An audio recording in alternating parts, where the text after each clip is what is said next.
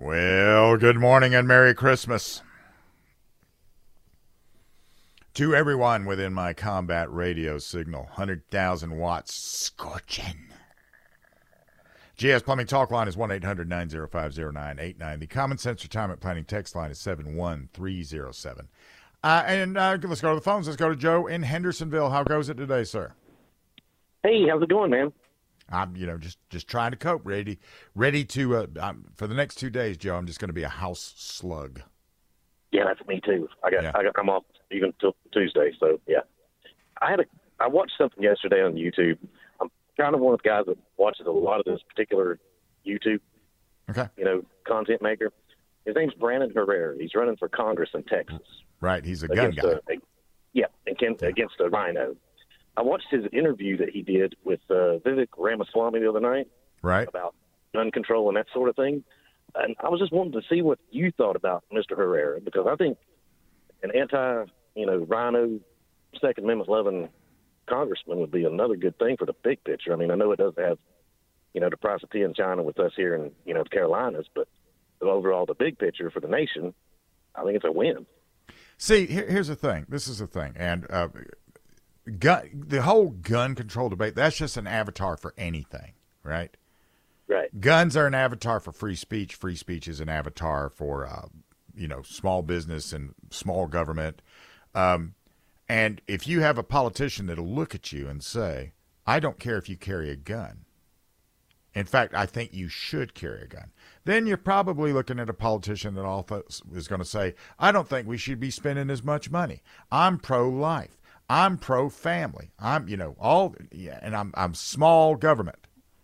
Right. And that's normally a good litmus test to figure it out. A lot of, uh, a lot of guys, like, uh, interestingly enough, when you look at senators out there, most of them, they go into, uh, they go into, uh, into into the into DC, and they're relying on their armed detail. Do you know who doesn't completely rely on his armed detail? Who's that? Chucky Schumer. Really? I figured he'd have them lined up. Well, he does have them lined up, but he also carries a gun. Really? And to be Yeah. an anti-gunner. Yeah, well, of course. That see, anti-gunners understand the utility of guns. They're not against guns. They're just you against you having a gun. They're not Exactly. against guns. They, they they understand the utility of guns. So Brandon Herrera, Herrera, I don't know how serious he's going to be because being a politician, um, politicians are typically only as good as their staffs. And if you have Well, a hopefully they won't railroad him like they did our Madison Cawthorn here, you know. So well, probably not, but at the same time, uh, wasn't Mr. Cawthorn sort of young? he was very young. He was, Yeah. but he he tried to expose them out on their um, nice little sniffing parties. You know. Sure, sure. And you know, if you're going to do that, then you got to be able to to, uh, to weather the storm. Yeah, and wear that target for a while. That's for Yeah. sure. Yeah. And uh, you know, and and see the difference between say uh, Matthew Cawthorn, who's trying to be upstanding, and somebody like Trump, who is, is that Trump will look at everything and say, "I am going to weather the storm." Not "I intend to weather the storm," not "I hope to weather the storm," but "I am going to weather the storm." And then Well, he'll wave the red flag in front of him, huh? Because Trump's from New York and he's tough as nails. Trump. Well, I mean, well just send a Sherman tanky and When- you know. putting up buildings in New York is not a easy thing to do, and he he No. he he did it and flew right through it. Came in under budget, came in above, you know, prior to the scheduled time. He did it a lot, and I mean, he that's that's a that's a type of savvy that, and he, and he does things. He's used to he's used to accomplishing things, and that's the, see politicians they don't have to accomplish nothing. They can just do a couple of uh you know run a couple of hearings and get on a couple of talking head shows and you know be interviewed on TV, and they all look like they're doing something. They're not doing nothing.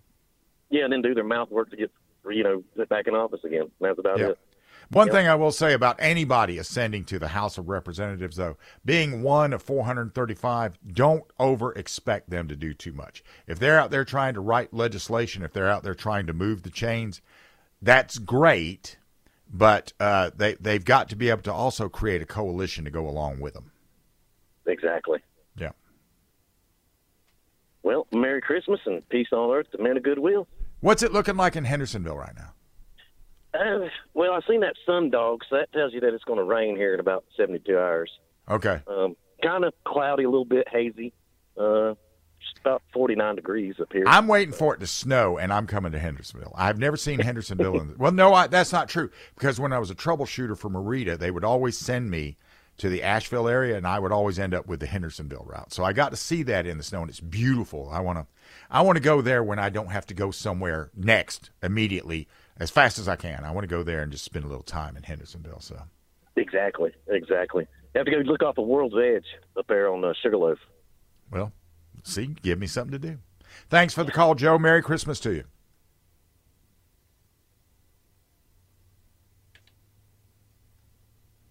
Um, all of these guys that want to get into politics, that's all well and good, and uh, but it, it's if you're going to get into politics, there's a few guys out there like uh, you know J.D. Vance and uh, Brian Donalds, Byron Donalds.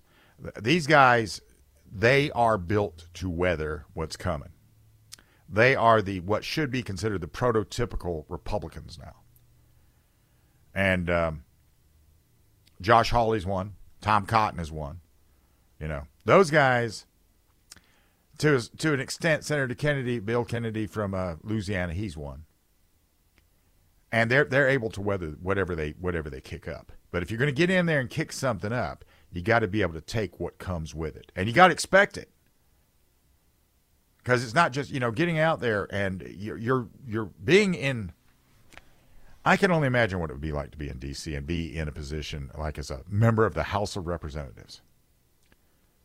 That's got to be such an intoxicating feeling, because you got a job with a hundred eighty thousand dollar salary which is not a lot of money when you got to maintain two households. But at the same time, you also get all this budget to have staff and this, that, the other, and you got people that work for you and they're running around for you, handing you things and all this stuff, and uh, trying trying to uh, make your job better. And you're at the mercy of your staff because you can't possibly know everything that's going to be coming across your bow. You've got to have a research guy. Now, I met William Tim, William Timmons the other day. Yeah, Clay Higgins is in that group. Absolutely.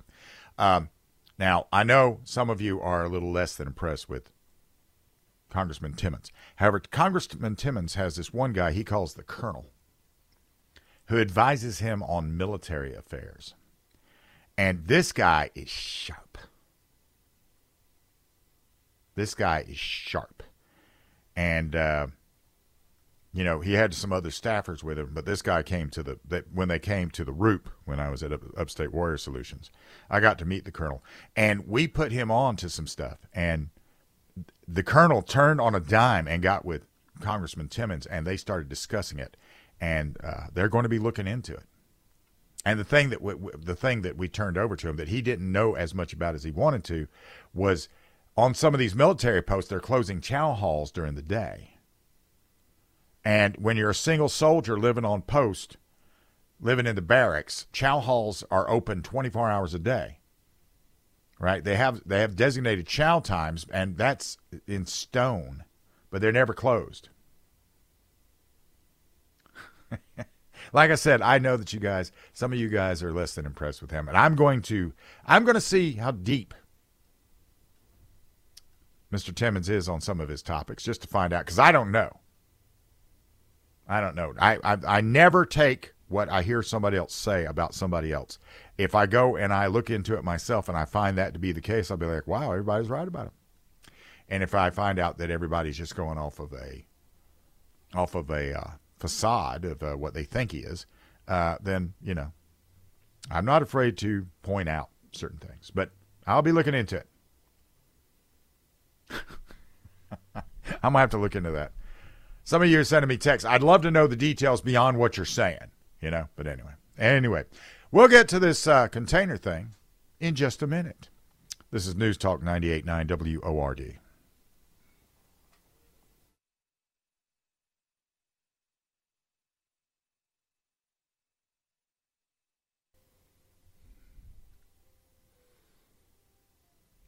Uh, you know, world events it's amazing to find out how they affect you, but, but they do.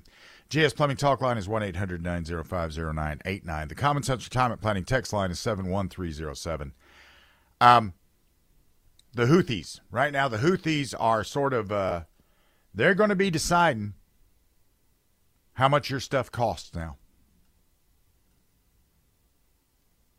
and um, we're going to have to get out there and uh, we're going to have to deal with the Houthis.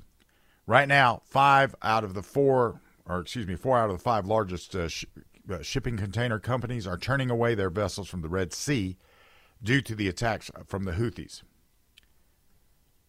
And this accounts for more than half of the world's capacity measured by the TEU containers. So, they've decided the Red Sea isn't safe for commercial shipping, which basically cuts off Israel.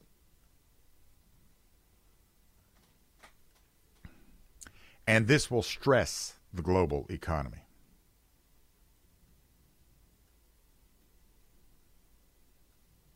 All of the uh, all of the companies that have decided to steer away from them are all European, right?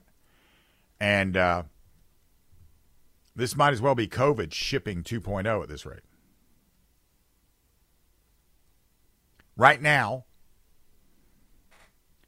it now costs $10,000 a container to ship during the Red Sea crisis, which I don't know how much it cost before that. So uh, let's see. Last week, rates for $1,900 for a 20 foot container $2,400 for a 40 foot container. Now they're $10,000 per 40 foot container. Truck rates in the Middle East now being quoted as more than doubling. Alan Baer told uh, he's the CEO of OL USA. Says while pricing is undergoing rapid adjustments as the ocean carriers work to recover the added cost of diverting their vessels, these massive jumps in rates need to be clarified as the shipping community of importers and exporters, along with government regulators, try to understand the overall drivers of these large increases. And they point out during COVID, we had a slower buildup in freight prices due to the impact the pandemic had on the global supply chain. What we're experiencing here is a light switch event where vessels are being redirected in re- real time. But that said, in certain trade lanes, you're seeing freight rates going up between 100 to 300 percent. That does not appear to be totally driven by changes in supply and demand. And it sure doesn't help that the international shipping community has zero clue what's going on as far as the supposed protection of the United States and others are offering. See, if we had a decisive leader with a decisive policy in place and he got out there and he announced it, they would know. That just knowing that would have an effect. Right now, Supposedly, there's supposed to be an international Navy coalition being assembled by the U.S. to combat attacks in the Red Sea. Now, besides that, that's all they know. That few practical details are known about the initiative launched on Tuesday by Washington or whether it will directly engage in the event of further armed attacks at sea. And uh, if it, all it in, uh, if all it includes is going to be knocking missiles out of the sky, if that's all, then it will give the assurances that are needed for uh, shipping companies. And the shipping companies don't know. Another source said the market needs to see it have some success or concrete action. Now, what this means is that that, that cost, that shipping cost, when that good finally gets here, is going to be passed on to you. We also know that the U.S. coalition they're trying to put together. France has already left this. They've decided to go protect other ships, and uh, and DoD has apparently almost basically abandoned American ships right now within the Houthi missile range.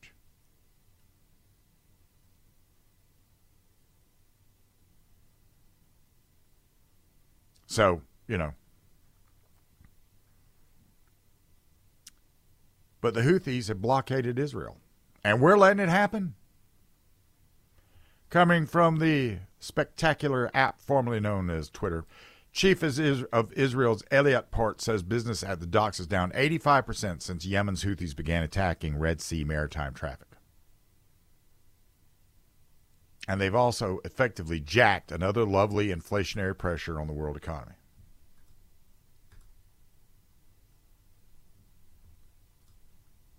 I love it when that happens. I just love it when that happens. So, what are we going to do?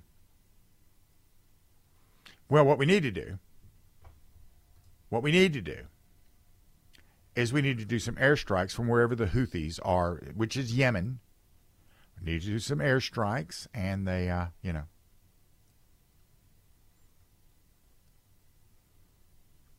we need to take them out.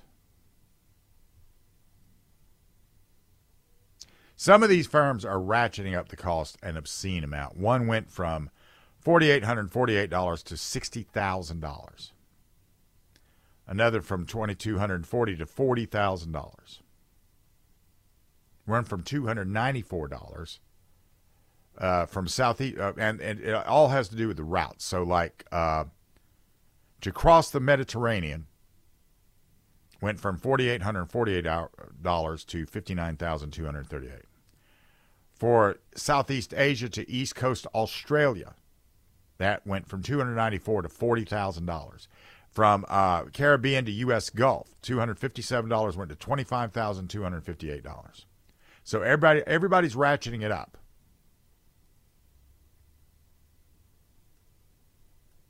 Now, if you're an IKEA fan, for example,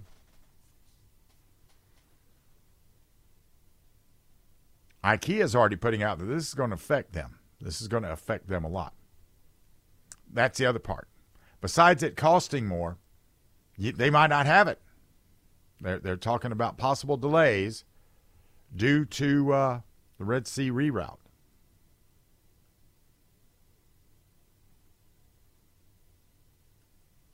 So all of this falls to the Biden administration and the DOD.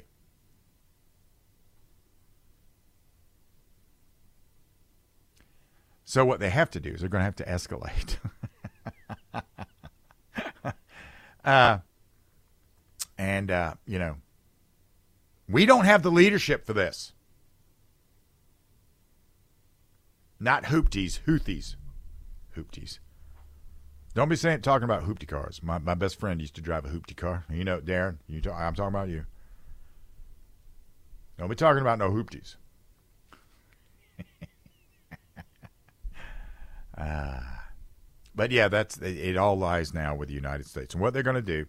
And uh, we need to have a real good heart to heart with France when we get a new president. This this president that our our uh, and being allied with France. Listen, I'm not going to say it. no. I'm going to say it. Uh, you know, I, I look at France the same way George Patton did. I mean, look at him now. I mean, look at the country. France does have some solid military units, but they're all spec ops guys, and the regular run of the mill military seems to be lacking. But the leadership of, of France is cozying up to China, and now they've decided to go off and do their own thing and all this other stuff, and good luck. Good luck with that. Good luck with that. I'm sure the French Navy is very formidable. I've got a very bad, sad anniversary coming up first week in January, and we're going to be joined now by Dr. Sarah Mandel when we get back. And I'm going to describe it to her and see what she has, what advice she can give me as uh, to cope. This is News Talk 98.9 WORD.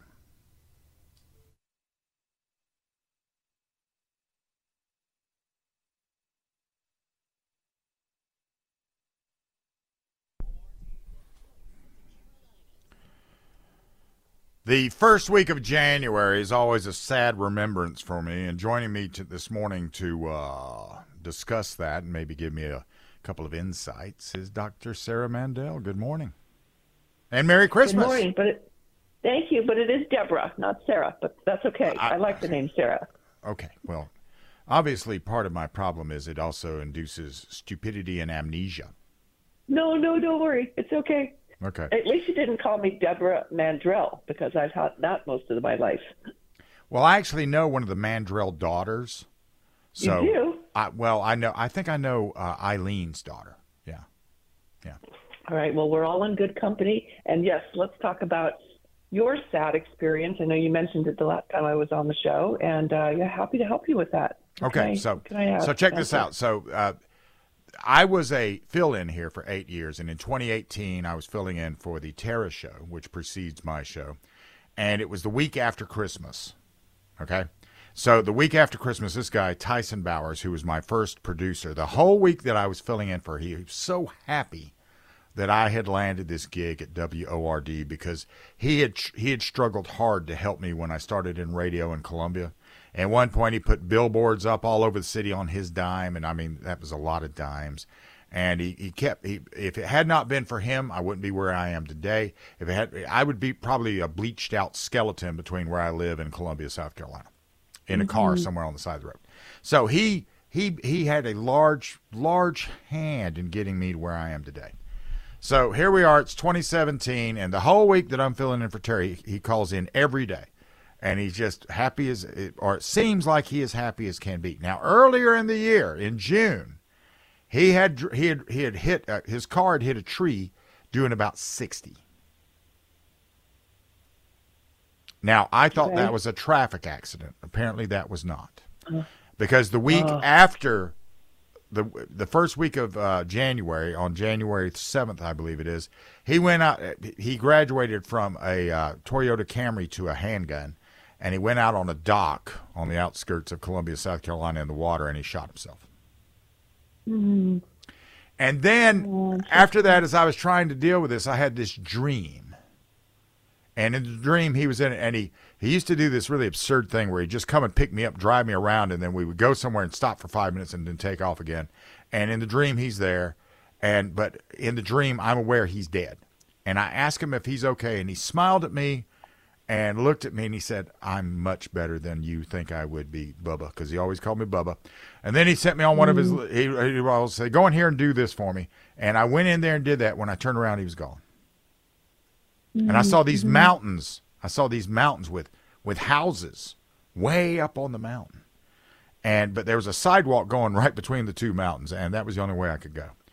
And, um, I, I took that to, uh, you know, as I tried to interpret that, I was just, uh, you know, I, I, took that to mean that he had gotten to a point. He was, you know, he was one of those typical guys. He was, he came from old money, and he, uh, he ended up not being as successful as I think he wanted to be. Well, first of all, I'm so sorry for your loss. So, what year is this anniversary of his this will be this happened in uh, the first week of 2018. Okay, so we're we're basically be- going on six years. Yeah, yeah. Now, what would you like my help with? You want help interpreting? Do you want help uh, relieving your pain about it?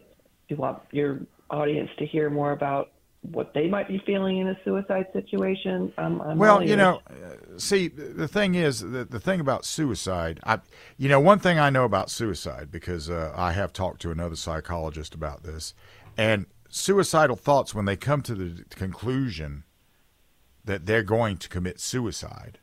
That's the first peaceful thought they've had because now they finally have a resolution to what they perceive to be their problem. Is that right? Yeah, most people, when they have suicidal thoughts, they're not necessarily wanting to kill themselves. They're wanting relief from the pain. Right. And suicide, I always say, is an interesting question and a terrible answer. Oftentimes, people express a desire for suicide when they're really asking for, a, they're giving you a cry for help. And what they're saying is that they really do want to feel better, but they don't know how. And they're in a place of hopelessness and despair. It sounds like this producer uh, Tyson, who is indelible in your mind and was so significant in your starting place and how important he was to you, he was more of that guy who wasn't really talking about it. And if, I think the statistics are three times as many men per women actually commit suicide, where three times as many women will speak about it. Uh, when women tend to speak more about it, men tend to do it more often.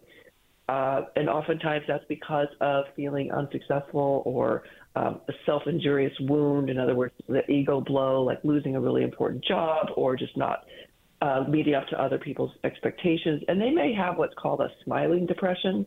And a smiling depression is where somebody really appears all of a sudden, almost sometimes, to look like they're really content and happy because, just like you said, they have relief now. They've already made the plan. They already know when it's happening and not really going to tell anybody about it because why? They don't want anybody to stop them. They actually have committed to that final step.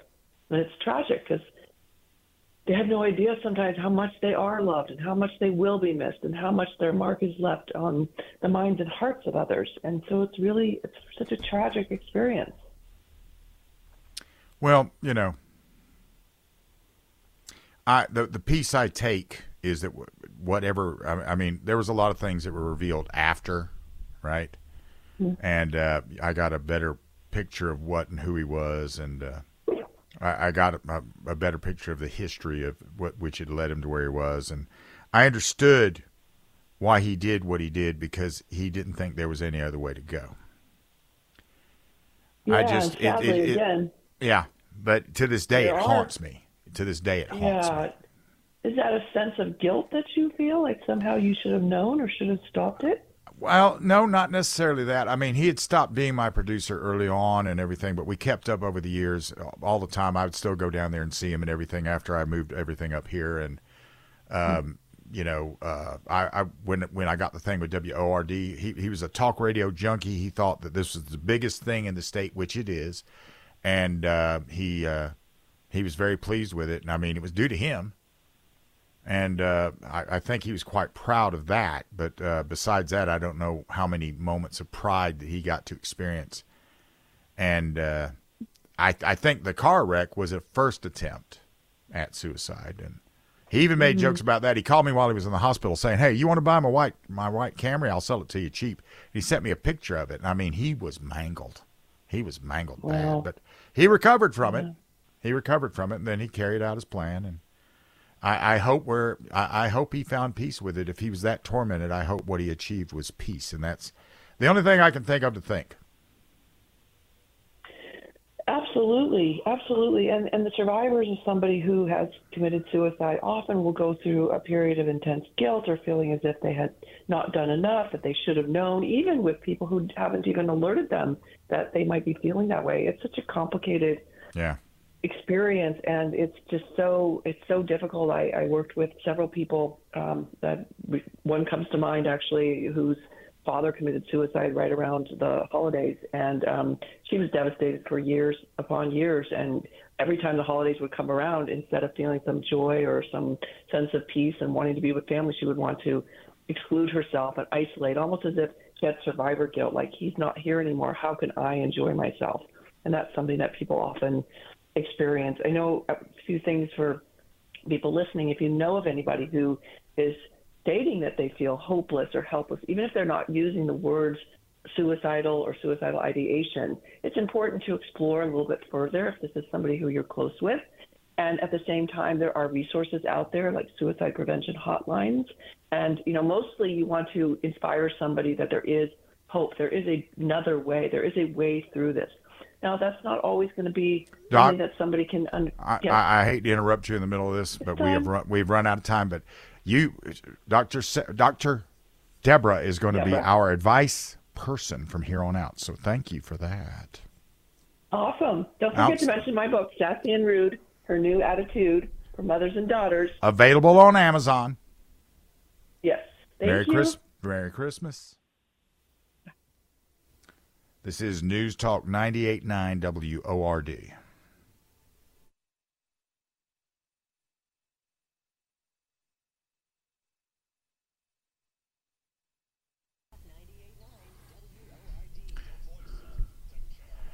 Let's maneuver away from the very somber subject, and let me tell you something ha- that real good that happened that you don't know about in Greenville, South Carolina last night.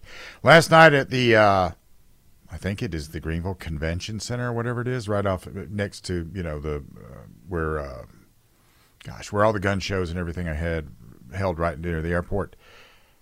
Post three of the American Legion, read, uh, led by uh, Commander Rich Cochran, Big Rich. They they boxed up 660 food boxes at Goodfellas. This is called Goodfellas. It's happening right now. It's winding up right now as we speak. Now, sheriff's deputies were there We did you know you have sheriff's deputies, cadets, kids that from 14 to age 20 that lear, learn the trade like Boy Scouts, except they're with the sheriff's deputies and they learn from sheriff's deputies. Did you know that happens here?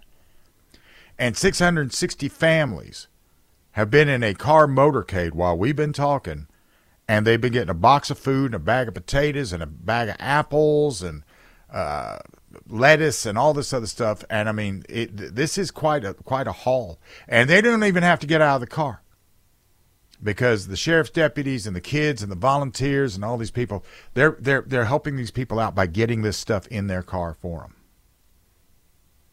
And the sheriffs had uh, Deputy Daly. Deputy Daly apparently is a cause of controversy because Deputy Daly is a goodwill ambassador for the sheriff's department, but Deputy Daly is a dog. Not a Belgian Malinois, not one designed to chase down a criminal or anything, just one to give comfort. A well-trained dog to give good, give great comfort. Now, I mean, Deputy Daly was a very friendly animal, and just wanted to be loved by everybody and wanted to love him back. And all of this happened last night in a room where they had a multiple conveyor belts set up where they were shoving boxes, empty boxes down, and they they stuffed the boxes until they ran out of stuff, and they got 660 boxes. So that's 660 families in Greenville, South Carolina, that are getting provided for out of the goodness of the hearts of the people of Greenville. Out of you know, Post Three, American Legion did this. All these people that are, you know, these aren't veterans they're giving this stuff to. These are people in need. And in today's economy, going and buying buying this much stuff would, you know, it's a couple of hundred bucks.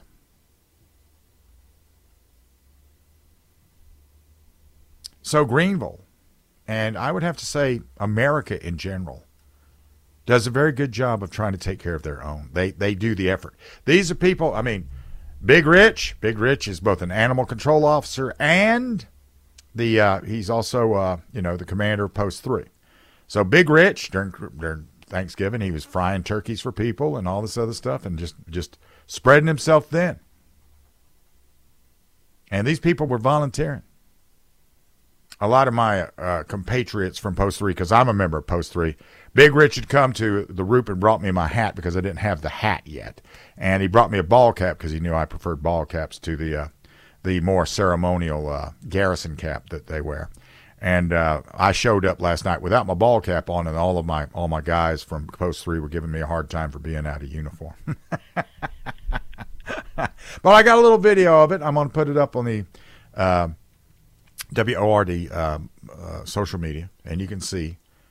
But uh, a lot of young people were there, and all of a sudden, this younger generation began to take a different compl- change they change the complexion of the way I view them. And the police cadets, the sheriffs are taking care of them. We have a, a bunch of young people now, apparently in Greenville, that want to be law enforcement. And they're being trained by pros. And I mean, it was quite the, it was a diverse crew of, of sheriff's deputies that were training them. So they're in a spot, they're in the best spot they could be unless they were in the military, which I would say they're probably in the best spot they could be because being in the military today would be hellish. So, in closing, uh, you know, I'll, I'll, be back on Tuesday, and uh, I'm going to be spending the next three days, uh, well, the next two days being a house slug, and then uh, I get to be with grand, grand, grand, grandchildren and everything else. So, take the time and uh, have a very Merry Christmas. This is News Talk 98.9 WORD, the voice of the Carolinas.